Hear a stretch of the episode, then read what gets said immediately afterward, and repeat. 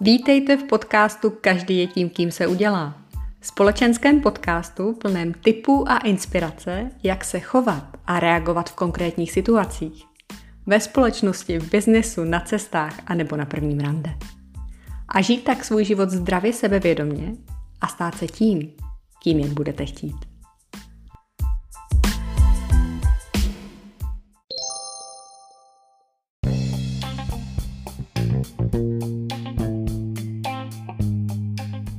Společenské trendy přicházejí a odcházejí, ale kouzlo romantických večeří zůstává. Navíc, co si budem?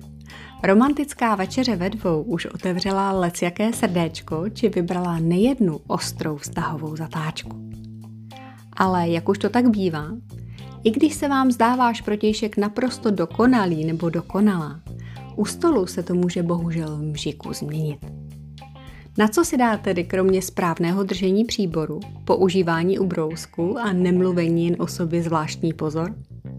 O tom už více v další podcastové epizodě, u které vás vítám. Jelikož je okolní dění pro mě nekonečnou inspirací a ti, co mě znají, ví, že mi žádná olíznutá lžička neunikne, mám vypozorovaná nejčastější stolovací fópa, která mohou kouzlo romantických večeří zbytečně pokazit. A která to jsou? Za prvé, muži si často sedají první a tam, kam nemají. Muž si v žádném případě nesedne dříve, než se usadí žena a dá si pozor, aby ženě přenechal místo, které má lepší výhled do prostoru restaurace nebo z okna, anebo které si žena vybere sama. Za druhé, flirtování či dlouhé klábosení s obsluhou. I když chcete všeobecně zapůsobit, věnujte pozornost a mějte oči jen pro svůj protějšek. Za třetí, rozdílný počet chodů. Pro celkovou harmonickou atmosféru by nikdo neměl jíst sám. Dávejte si tedy pozor, abyste si objednali stejný počet chodů a vychutnávali si jídlo vždy oba současně. Za čtvrté, držení skleničky. Nedržte skleničku na víno za její tělo. Jinak vám garantuji, že bude do 30 minut upatlaná tak, že přes ní nebude vidět. A to se k romantické večeři skutečně nehodí.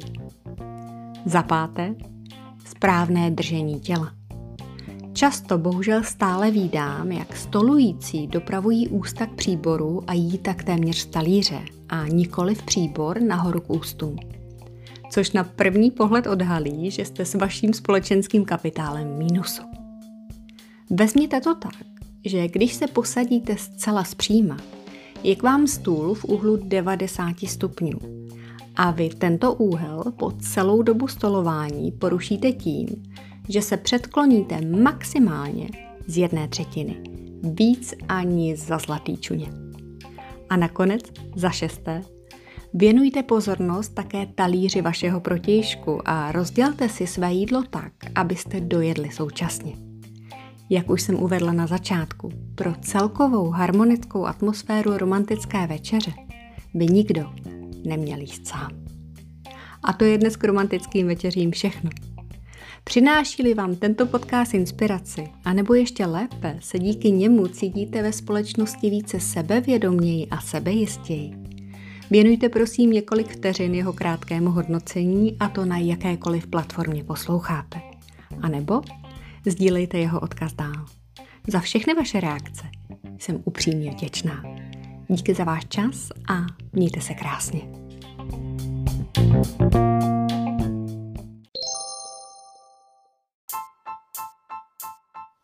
Nacházíte-li v tomto podcastu inspiraci a motivuje vás, sdílejte prosím jeho odkaz dál. Protože čím víc lidí si ho poslechne, tím víc lidí se k sobě bude chovat lépe. A jelikož má každý díl své téma a jejich počet už překročil stovku, je tedy z čeho vybírat. A není vůbec na škodu si je poslechnout v klidu znovu i několikrát. A proč? Protože opakování dělá mistry a každý je tím, kým se udělá.